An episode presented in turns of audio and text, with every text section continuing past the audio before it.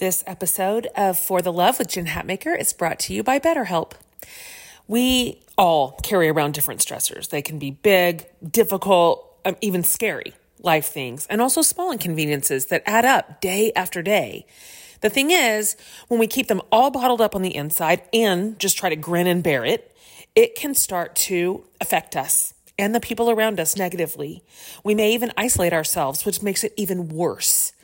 Therapy is a safe space to get things off your chest and to figure out how to work through whatever's weighing you down. This was the case for me when I was at the highest stress level in my life, where the stress was even having physical consequences for me.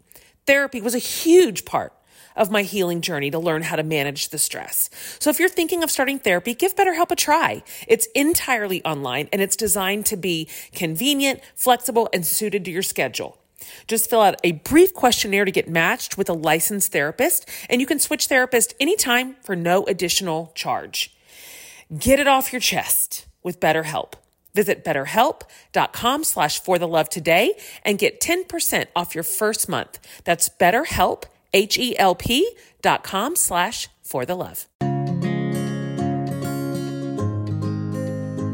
Hey, everybody, Jen Hatmaker here, your host of the For the Love podcast. You guys, welcome to the show. I'm glad you're here. I was certainly glad I was here for this interview today. We're in a series called For the Love of Therapy. We've had so many therapists on the show, but we decided to dedicate an entire series to a conversation with therapists and just feels timely right now while so many of us are just picking through every manner of loss or change or sorrow, both personally and in the world. Dr. Sara Kuburic is known maybe for more so as being the very popular millennial therapist on Instagram. But she's of course more than that. She she calls herself an existential psychotherapist. She's a consultant, she's a writer, she's a columnist for USA Today on top of being a Nomad, which we're going to talk about in a second. She is the author of a really great book, her debut book called It's on Me Accept Hard Truths, Discover Yourself, and Change Your Life, which also we're going to discuss. Just came out in September. So, Dr. Kuburic has lived in Europe, the Middle East, North Africa, currently Australia, and all of that really in just the last six years. So, she has a really interesting and beautiful wealth of knowledge about humanity just from her own lived experiences. And what she brings to the table as a therapist is clear how much she has been inspired by this specific brand of humanity that she has personally witnessed. She sums it up with this line on her website, which I love. She said, My interest in psychology stems from my personal experience living through wars, navigating complex relationships, and continually learning what it means to be human. I mean, you can see why we love her and wanted her on the show. As you might imagine, her work has been featured in tons of outlets we love Oprah Daily, Marie Claire, Cosmopolitan, Women's Health, The Guardian. It just goes on and on and on. She offers online therapy services that are grounded in honesty and openness with a dash of humor, my favorite. She specializes in identity, moral trauma, relationships, life transitions, and anxiety. Isn't that all of us? At least a couple of those for sure. So, Dr. Kuburic got the title Millennial Therapist from sharing tips that kind of normalize human experiences and encourage this self reflection. And so, her Insta is incredible. You're going to want to follow her immediately at millennial.therapist. It's jam packed with just excellent, excellent, excellent stuff. And so, if you haven't already, go give her a quick follow. And I think you're going to love this conversation. I found it honest and truthful and certainly hopeful. So, without any further ado, enjoy my conversation with the wonderful Dr. Sara Kuburic.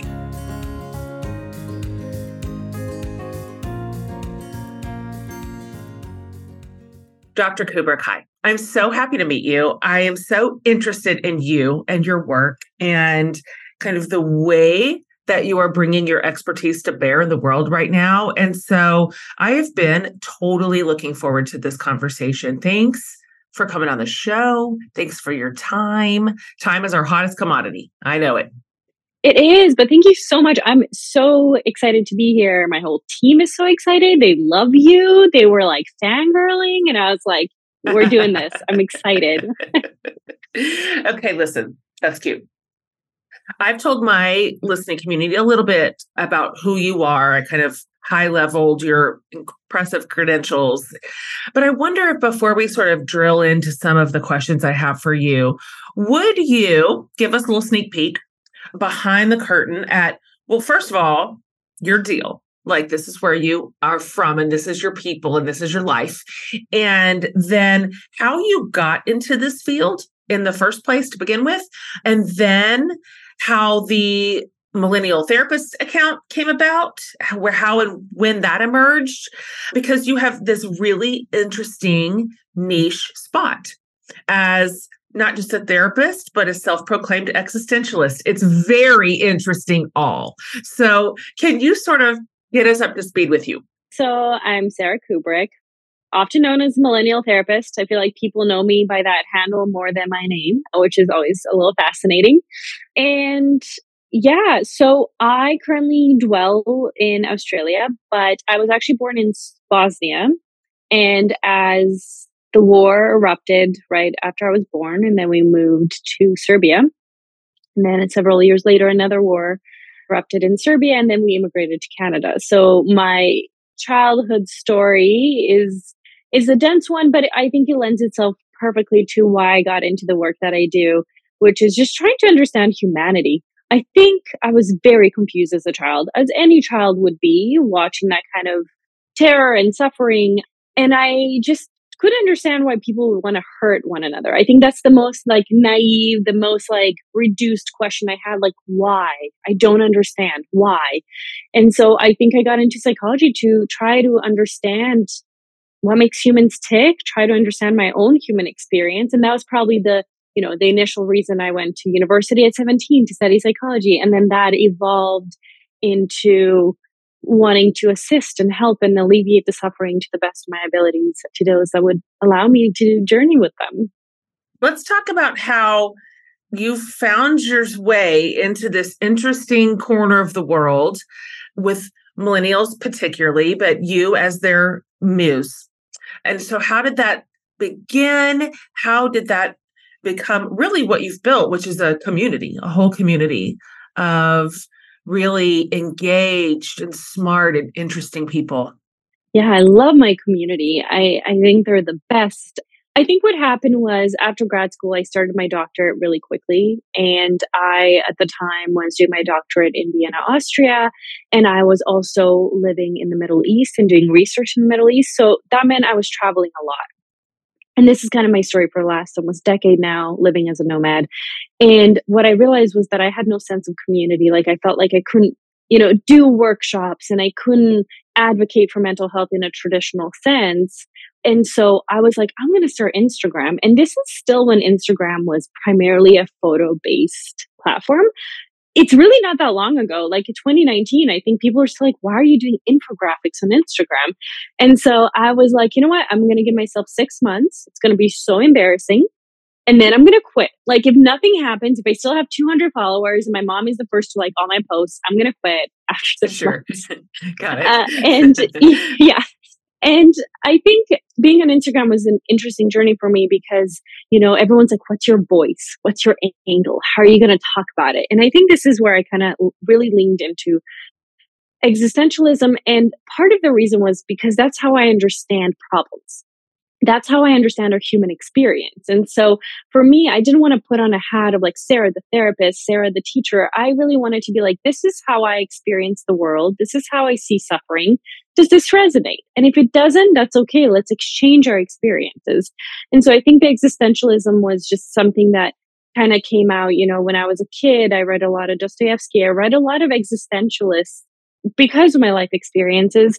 And then I was trained in existential analysis. My doctorate was heavily based on phenomenology, which is an existential concept. So, you know, I self proclaimed also studied existentialism for many years. Therefore, that's just how I see the world now. This is way too broad a question, and I wish you well in your answering of it. Oh, but no if you were just going to say, all right, I'm talking to a bunch of non therapists who probably have not done doctoral work around existentialism. So, if you were just to say in general, this is my perspective. This is what that means. This is this is how I view suffering. This is how I view the human experience. This is what this means in practical terms. Yeah. Love the question. And yeah, I think the easiest way would be my book title. yeah. It's on me. I think I just have such an understanding of that life happens to us, but that's not all that happens. We also happen to life and we have the responsibility and the freedom to try to utilize skills, talents, personalities, the little freedoms we do have or don't have, like we get to engage in life and we can take ownership and we can take responsibility and we can make choices. And I, I think that that's really how I see human suffering. My question is always like, how much of it happened to you? How much of it did you inflict on yourself? Okay, this situation is crappy and you can't change it, but what can you change? Or how can you change your attitude so the situation is less painful for you? So it's always about empowerment. I, I find existentialism, at least in the way to use in a therapeutic sense, incredibly empowering, although a little exhausting because we're always like, be intentional, you're responsible for everything. And people don't love to hear that all the time. yeah. I have a really good friend who is, she's one of my most woo woo friends and she is always saying to her kids, to her people, to me, which I hate, she's like, whatever it is that I'm going on and on about, she's like, well, in what ways are you a co creator here? And I'm like, look, I didn't call you for you to tell me it's on me. Okay. Yeah. but it's true. You're right. There is always, almost always, some modicum of agency, however small, however, even ancillary there's always some possibility for agency in any given situation. Shout out to Astepro for sponsoring this episode and providing us with free samples. Guys, it's already allergy season in Texas. My yard is in full bloom and all the things are in the air. So I decided allergies will not win this year. So I tried Astepro. It has improved my nasal allergy symptoms and it's faster, bro. Astepro is a first of its kind nasal allergy spray. It is the fastest 24 hour over the counter allergy spray. It starts working in 30 minutes, while other allergy sprays take hours. Astepro is the first and only 24 hour steroid free allergy spray. Astepro delivers full prescription strength indoor and outdoor allergy relief from nasal congestion, runny and itchy nose, and sneezing. So get fast acting nasal allergy symptom relief with Astepro. Go to asteproallergy.com for a discount so you can Astepro and go, you guys, today. A S T E P R O allergy.com. Use as directed for relief of nasal congestion, runny nose, sneezing, and itchy nose due to allergies. Astepro and go. And I really love this. And I really love your incredible segue into my next question because you mentioned your book and you just teed me right up. I love I love the title. It's on me. I love it. Let's talk about it. First of all, congratulations. There's nothing like your first book. It is your little born child that you labored over and you sent out into the world. And you're like, everybody, love my baby, please. Tell me she's yeah, cute. Please. Yeah. So well done. I know what a labor it is to to birth a book from beginning to end. And so I'd love to hear you talk about it maybe from a high level initially like share a little bit about it with us the impetus for writing it what you were hoping largely that your readers would walk away with. What happened was in my 20s i had a breakdown essentially and i realized i felt really broken really alone but most of all i had no idea who i was. And i had a moment where i looked in the mirror and all I saw was someone like a shell of a person staring back at me. It was a really scary feeling. Like they felt so empty, so detached. And I think it was, uh, you know, for me, a realization of I lost myself. I don't know when, I don't know how, I don't even know if I ever had it. But this life that I'm living, this person I'm seeing is not it. There is such a disconnect. And that was a really unnerving, scary feeling for me. And then when I became a clinician, I just noticed how frequently I saw that experience. And yet it's not something we talk about. So my hope for this book was to introduce the concept of self loss to try to help individuals feel empowered to create who they are and really tackle these questions that dictate so much of our lives that we're too scared to ask, such as who am I and why am I here? No two human experiences are identical. And this is a very multifaceted, very complex question to ask and answer. But if you were to distill down maybe the top two or three or four reasons, if you will, that we lose ourselves. I really like how you framed that. I like how you called that self loss. I haven't ever heard anybody coin it like that. And that is a real grief. It's once you recognize it, once you look at the, have that day where you look in the mirror and go, where did I go? It's so disorienting. And so, knowing that it's complex and there are many, many reasons that could factor in here, what would you say are some of the top ones? On a big scale, societal expectations, norms. I think it's like if you want to belong, you're going to behave, you're going to become these things. And I, I think as much as we might want to push back and go, I'm going to do this regardless of my society, I, I think that's a little unrealistic because your sense of self is created with others. You're a social creature. You can't fully isolate yourself. That's not a possibility. That's when I go like create yourself. I'm not telling you to go into a cave be in solitude for 12 months and emerge authentic. But the freedom we do have, the responsibilities, who we surround ourselves with, and how we allow it to impact us. And so I think a lot of it is expectations and pressures. Another reason why we can get lost is big transitions. So you became a mother, you got a divorce, you have your new job. And it's things that roles that become so consuming that that's what we believe we are. We we start becoming performative. That role becomes all that we engage in, and that is a really difficult one and tricky at any age.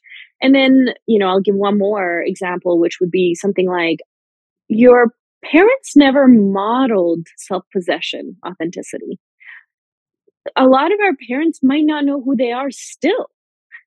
And so when you don't see your caregiver, you know, model taking ownership and alignment and pivoting and adjusting and changing, I think it's really hard for us to learn how to do that. And I think a lot of us feel this pressure of like in your 20s, figure out who you are, and that's it. when people like, you're you're changing so much, it's never a compliment. Most people do not mean it as a compliment. When in reality, I think if you're stagnant, that's where the loss happens. That's when we overcommit to one version of ourselves. And you not being stagnant, you always being fluid, I think is you understanding the assignment, which is constant creation and adaptation of yourself to fit your experiences, your contexts, and what life is asking of you in that moment. Hmm. That's good. That has my wheels spinning because you are so right. I have, I mean, I'm 49. I've adapted a hundred times in my life. You know, I've changed and morphed Yay. and grown and evolved. and and I'm thinking about all the times where my community didn't care for that. And yet I had this real sense of autonomy to do so. But I'm laughing when you say it because I'm I'm also thinking with the other side of my brain, when someone else in my world has evolved in some way or gone through a change, I'm like, I don't like it. I don't like it. It's so true. Like what we love for ourselves, we sometimes struggle to extend to our closest people too. Change is hard for most of us, but inevitable. Hopefully, hopefully, hope I'm not the same in 10 years as I am right this second. Yeah, I hope so too. And I you know, I think we're going to have to grieve our partners, grieve our friends, because there's going to be new versions of them that, that keep re-emerging. And it's hard to maintain relationships and you're constantly pivoting. And not only are they changing, now they're asking you to change the way you relate to them. And that's so uncomfortable. And so, you know, it's just having that freedom and curiosity towards one another, I think is so key for healthy relationships. Stop assuming you know someone well enough to stop paying attention. That's good. Oh, gosh. I read on your Instagram an excerpt that you shared about a moment when a college friend asked you that just, are you happy? Which is such a question. It's such a question that is so far beyond like, how's it going? are you mm-hmm. happy? yeah. I wonder if you could take my community kind of back to that moment and why that question leveled you in the way that it did, what you were going through, and why that is sometimes a good question to ask somebody that you love. Yeah, I think it's a great question. And I don't think I've been asked that question many times in my life. You know, it's like, oh, did you get that promotion? Oh, you must be happy about, like, they kind of place that happiness on you. You must be happy about your daughter doing this and this. You must be happy about your aunt, whatever. So I was 24 years old and I was in grad school. I was doing quite well. I kind of looked like I had my life together. So I was married at the time. I was like, wow, I found the one so quickly, you know, building a home, a community, a friend group. And I just felt like anything that that little girl, maybe in a bomb shelter, would have wanted, I had. And I think other people who looked at me were like, she's got it going on and really early. And I got really praised for it. The reason why I'm saying this is not, this was not a good thing. so I'm not patting myself on the back. What happened in that moment is I was like, I'm checking things off. I'm doing it right. But in order to do that, I had to stay lost. I had to suppress so much. I had to suppress me in order to fit that mold. And so I never reflected on how I felt about my own life. Because in my head is like, this is what you should want. Be grateful this is where you are in life and keep pushing. But it was getting harder and harder to push at that point. And I think having like someone that I've known for, you know, I don't know, at that point, like eight years, sit me down and just be like, hey, are you happy? was the first time anyone, including myself, asked that question. And I think the, I was so shocked. I was devastated, but I was shocked. Like I felt so blindsided by the fact that I hated my life and myself. And I think it was the first time that I allowed myself to really have that realization. And yeah, it fully unraveled me. I think it's kind of like when you see something, you can't unsee it. And that was my moment of seeing it. there was no going back. And I tried so hard because the next day I'm like packing up. I'm like going back to my house. I'm like going back to grad school, whatever. And then I have a massive panic attack. I end up having paramedics come to the gate. I end up not being able to travel. I go into paralysis. Like that is how much my body was like, I showed you this. You're going. I'm not letting. And I became scared of my body. And I was like, how dare you do this to me? And now I look at it as a love letter because I'm like, you can't keep doing this. And I wanted to so much. And I think the fact that like I was so determined to have this life, despite having panic attacks, despite my body literally telling me I was going to die. And I think it was more of a symbol of like an existential death. I was so, so determined even after I realized I wasn't happy. It's the human nature. I tell you. But that question unraveled me and I couldn't unsee it. And eventually I accepted that reality. But for a while, I still resisted it. Hmm. Well, that cuts real close to the bone for a lot of people. I appreciate the honesty of saying it was the first time anyone had ever asked you that, including yourself. That's a moment. That is a key moment. I went through a, a whole season of my life where I was complicit in just lying to myself. And I wanted it that way because I didn't want to deal with the answers. I didn't want to deal with the subsequent changes that would be required. I didn't want to admit that this thing that I loved and wanted and cherished and invested in wasn't working anymore. I wanted to believe that nobody else saw that and that was some weird hidden circumstance. But the facing of it, it's the facing of it that, to be honest with you, in my world, and for me, this had a lot to do with personal identity, but also my role in a marriage that I was in for a long time.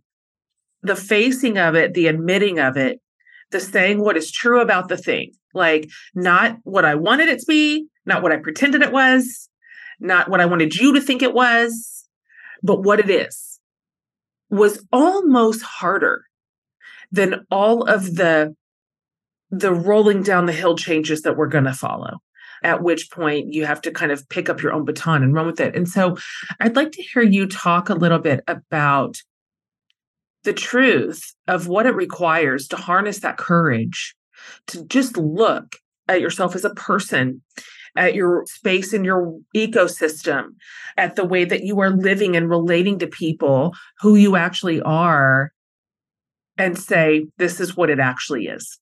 This is what it really is. Not what I wish it was, not what I'm aspiring to be, or not what I'm saying it is, but this is what it really is. Can you talk about that moment? Because when you say panic attacks and a, a complete physical shutdown, I understand that.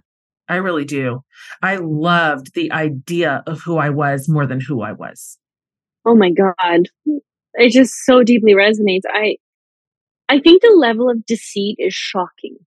And I think that that was the most painful part when I look back on it.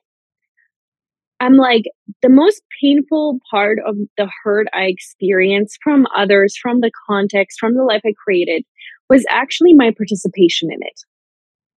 And my participation in a lot of it was just avoidance and self deceit. Now, I am not hard on myself because I understand I was me coping, wishing, you know, like it came from such a pure place. So I can't be mad at myself, but I also understand that it's not something that serves me and it makes me very cautious moving forward. I think for me, and I would like to have a better answer for this, a more enlightened answer. I don't. I'm going to be brutally honest.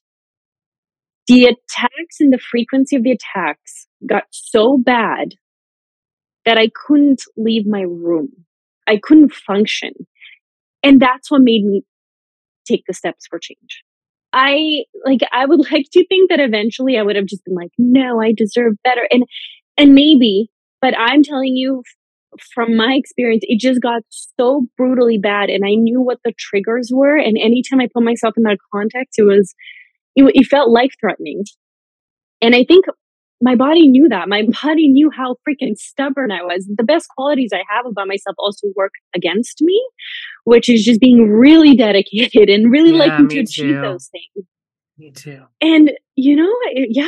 And, and it's just, and so I think part of it was just I couldn't handle it anymore. Like it was just so clear. My body got louder and louder where I was like, I have to face this. And I think it was only when no change became more painful than the change that I was willing to do it. And I hope that people don't have to get to that place, but I think most of us kind of do. It's like, okay, now I understand that not changing is going to hurt more than all the bridges I'm about to burn and all the ways I'm about to unravel. There was a moment in my life when my life was unraveling and I was still resisting the truth, like still trying to patch it or fix it or spin it or manipulate it in some way in which this my life was not going to completely disintegrate. And I too, I was in, ended up in the ER with panic attacks, catastrophic blood pressure. I mean, through the roof. They were like, you cannot drive, you need to go straight to the emergency room.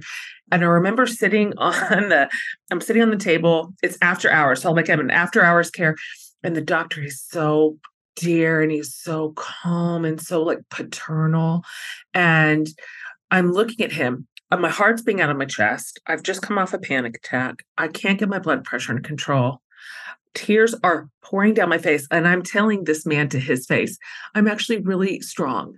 And he's like, Oh, honey.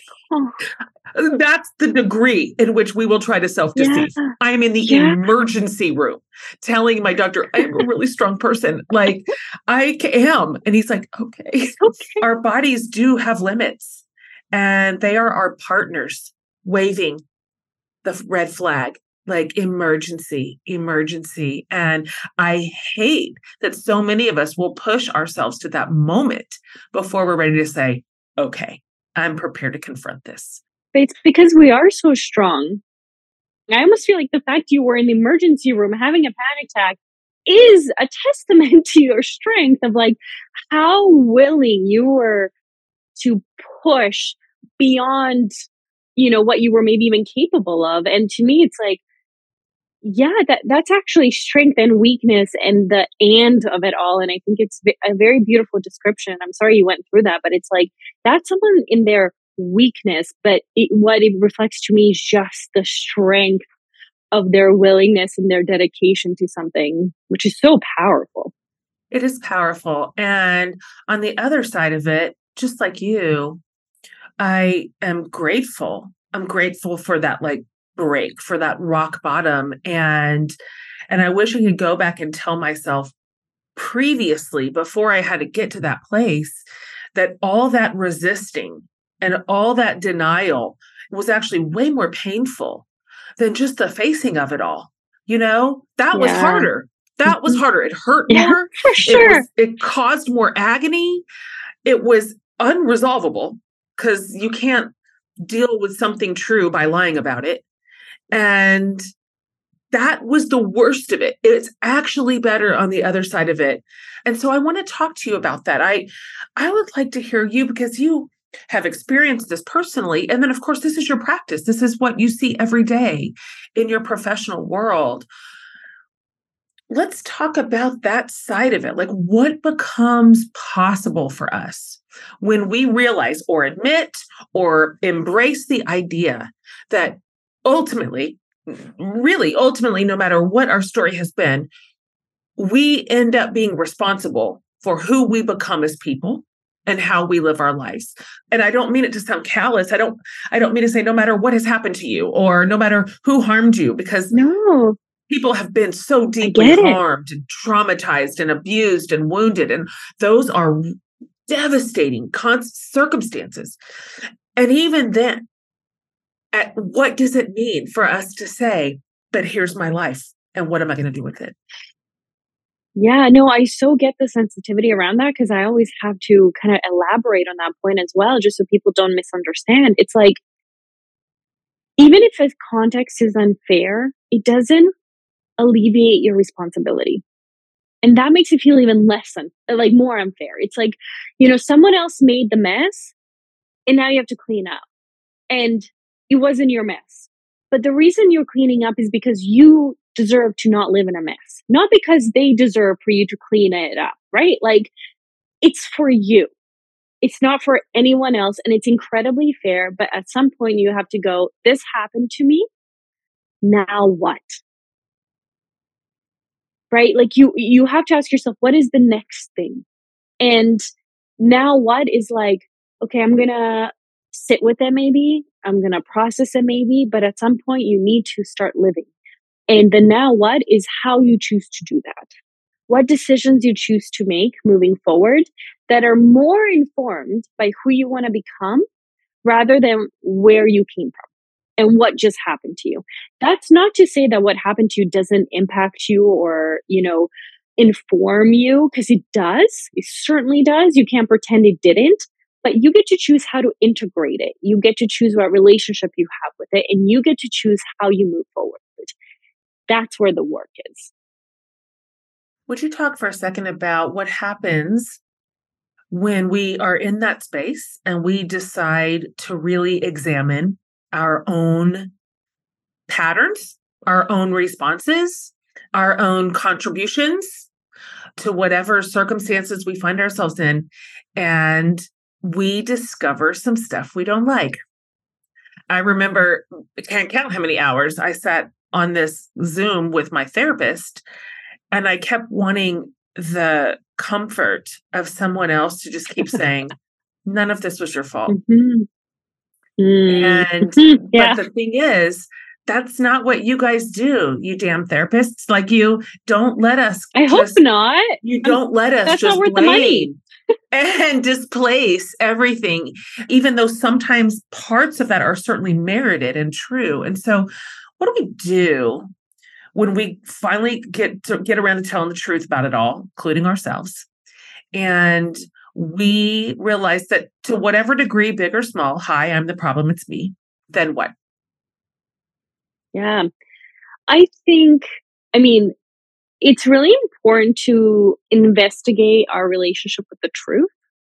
Are we scared of the truth? Why are we scared of the truth? Why are we scared of seeing ourselves? Is truth something that we feel like, wow, if I recognize this about myself, that means I am that? Is there like a fear of like, now I'm boxed in and this is who I am? Well, I think actually the purpose of truth is to understand how you're behaving, how you're showing up in the world, and what if if you want to change something, what that would be. I think understanding it's self serving, it's not self blaming, is really important. And then the other thing that I say is like the truth is there regardless if you want to see it or not. What is happening is going to dictate your life until you see it. And sometimes it takes a while for us to see it. And I think there has to be a lot of safety before we can see it. Otherwise, it will feel way too threatening. So I think, you know, just spending some time of like evaluating your relationship with truth and are you safe enough in yourself to handle the truth that you're maybe resisting or avoiding i think that that's a really delicate part of it and we need to honor that and then once we see the truth i think this is where our values become really clear are you worth it more than the other things you're about to lose i think until you realize like hey, there's a list of priorities. Here's my truth, and I'm going to prioritize me becoming this version of myself or me healing or me whatever. If that's not t- top of your priority, chances are you're not going to make any changes. Or for some, as I said, it's like, I need this pain to stop. And usually pain is pretty pretty up there and it's why that's when change is created is because we want to not feel the pain anymore so i think now what is like i see myself now what it's like okay do you want to do something about it. Because lots of people see the truth and still decide not to do anything about it. So it's like, do you want, you know, myself included, but it's like, do you want to do something about it? And I think once people decide they do or they see the genuine threat, I think one of the reasons I wanted to introduce self loss is because I wanted to paint the actual threat the threat of not existing, even while being alive. That's a huge threat. And I think until we understand what the consequences of our actions or inactions are, it's going to be really hard to take the next steps. No idea if that answered your question, but just mm, that's no, it did. what I said. I want to start wrapping it up here, but this is a quote from you. I'm just going to read it so everybody can hear it. You said, Some of us knew who we were, and then we lost our way. Some of us never became ourselves in the first place. We grew older, we aged, our roles and functions changed, but we never grasped our essence. We became many things a professional, a partner, a mentor, a parent, a friend, but we never truly became ourselves. Yikes. I wonder if you can sort of wrap it up here by talking to the person for whom they just heard that and it like zinged them. Because it is one thing to have a kind of a clear understanding of who you are and lose it you at least know where to go back. You, you know kind of how to excavate the rubble and find it again. I'd love to hear you talk to the person who's like, I have no idea. I have no idea. I started morphing into performative like identity when I was four and I never stopped and I don't even know. I don't even know what's inside. Where do you start if you feel like you're looking in the mirror at a stranger and you're hell in your 40s or 50s? Yeah, great question. First, I want to level the playing field. I think if you're lost, despite if you knew who you were or not, the consequences are kind of the same. I actually think people who try to go back to a version of themselves get really disoriented. And the point is, you will never be that version again. So stop trying. The only advantage you have of having had a sense of self is maybe an innate sensation or feeling of what that congruency felt like. But I don't think the self, you know, is something we find, is something we create. And sometimes actually people who had a pretty firm sense of self have it harder in terms of like they're they're trying so hard to embody something that is no longer them. Okay, never had a sense of self, maybe not harder. That's the right. They're both equally hard in their own ways, I guess, what I'm trying to say. Now, if you're someone, and I think I would probably identify with this group of like, I went into self, like self preservation so young that self expression, self awareness weren't on top of my list, not till my 20s. And I don't know if I ever had a sense of self. And I think that was really scary. I had to grieve the many years I didn't possess myself. And what I say about that is like, think about meeting someone. Think about if we really want to like reduce it to something, you know, it's like when you go on a date, you pay attention to their body language. Are their feet pointing at you or not? They graze you in accident or on purpose? Are they making jokes about certain things? What do their beliefs seem to be? And you're hyper focused Like you are just eating it up. You're like, give me more. I need to understand you. I need to like, cons- like be consumed by you. So many of us have this like infatuation phase. And it's like, if you paid attention to yourself, I think that that would go a long way in terms of like, I divide it into your mind, into your emotionality, and into your body. And it's like, figure out which three of these categories you feel the most disconnected in. Because sometimes it's hard to be like, I'm going to work on all three. So it's like, I have a really hard time for me was accessing my emotions. So that's where I started. Then I worked on my body. Then I worked on my mind. And he was like, okay, so the question, you know, I'll get people to answer is, what did I learn about myself today? Depending on which thing that you're working on, you can be like, I learned that when I am feeling resentful, I cross my arms, or that I get a feeling in the pit of my stomach that blah, blah, blah every time someone crosses my boundary. Or, you know, I notice that I actually feel a lot of sadness throughout the day because the couple times I checked in, it was the same emotion. Or, you know, I have this thought that's replaying, this belief that's replaying, and it's so loud that it prevents me from taking a chance. And so it's really about like being intentional about paying attention to how you show up in the world and then deciding if that's who you want to keep showing up as or not. Because again, it's about creation. So you go, this is how I've been showing up. Now I'm going to try this. And, you know, uh, very briefly, I have a Julia Roberts analogy that I use in the book. And I think that that's kind of the, the wrapping it together. So Julia Roberts in Runaway Bride, no idea who from the community has watched it, has not watched it, but to summarize it, Julia Roberts plays a woman who is known for leaving men grooms at the altar. And a journalist hears about this and decides to do a story on her. So he goes to her little town and he interviews all her previous partners and, you know, kind of follows her around and chats with her. And there is a scene in the movie where they're in a parking lot yelling at each other. And he goes, You're so lost. You don't even know what kind of eggs you like. And just for reference, whenever he asked the men what kind of eggs she liked, they would always say it was the eggs they liked, which means she just pretended to like the eggs that the men liked. And she goes during this argument, it's just called changing your mind. And he goes, no, it's called not having a mind of your own. And that was a really powerful kind of interaction because it was about something as irrelevant as eggs and then you see her a couple scenes later home making a bunch of eggs, frying a bunch of eggs. And, you know, at the very last scene in the movie, she's essentially talking like it was about me and me figuring out what I want and blah, blah. And it was very well written. And I love that scene of her sitting there trying different eggs and being like, does this align? Do I like this? Does this taste good?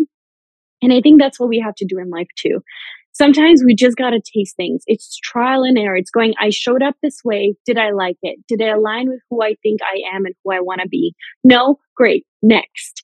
And I think there is a playfulness, a freedom in this creation. It's messy. It's painful. It's frustrating, but it's also so fun. So liberating, so exhilarating to have that much control over your existence. And so I love that example. And I always tell people like, try all the eggs that's like your homework. Try the eggs. Oh, what a great place to end. I I love that too. That's such a powerful scene. And and I appreciate the framing that it's not just a catastrophe if you have discovered at this point in your life, whoever you are, that you're not quite sure who you are. This can be an adventure of self discovery. And there's so many wonderful things inside that. So many. Yes, there are going to be some false starts, of course, but what a delight to well, let me go let me go on a journey and figure it out let me let me discover who i am and that's not all bad news some of that's exciting and wonderful and i appreciate you framing it like that before i ask you the very very last question can you just tell my listeners where to find you, where to find your book? If they want just more of what you are putting out in the world in general, where do they go? Yeah, absolutely. So I'm most active on Instagram, millennial.therapist. I also have a Substack called Notes from My Phone. And that's where I write a bit longer pieces and lean into more the existential questions. And it's fun. It's somewhere between a book and my Instagram content. And then my book, pretty much anywhere books are sold, you can grab a copy and please do and tell me what you think. Awesome. Fantastic. I love the questions that you're asking and putting to your community and the leadership that you're offering. I just I can only imagine the sorts, the type of feedback that you get on the regular. It must be incredibly affirming that you have your finger on the pulse of what causes so many people a similar pain and also a path through it and forward is just wonderful and so well done okay final question i ask everybody this every series every guest i borrowed this question from a priest that I love. Her name is Barbara Brown Taylor. And you can answer this however you want, whatever type of answer you want to give, like silly or serious. We don't care. What is saving your life right now? Wow. I would say work. Really, and there's so much to unpack that and some of it is good and some of it is bad. Like some of it is not not where it should be, but I think there's just so much meaning that I derive from my work. And I sometimes think how scary life would be if I didn't have that same attachment to my work, all the self reflection. And so I think what's saving me is like this participation and feeling like I'm creating things that are that are hopefully making a difference. And that to me is is the pulse kind of sometimes my existence. I love that. Meaningful work is such a gift. It really is. It's just one of my greatest joys, too. And so I don't find that a shallow answer at all. I find that deep and meaningful. So, okay, everybody listening, I'm going to round up everything, all the links to Dr. Kuburic's everything socials, Substack, book, everything. So I'll have that one spot for you.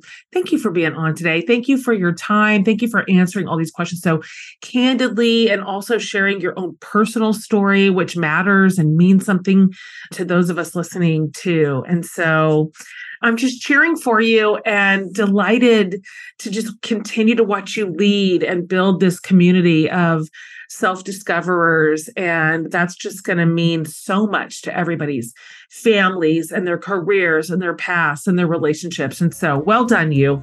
Thank you so much. You're so kind. Great way to start my Friday. Thank you.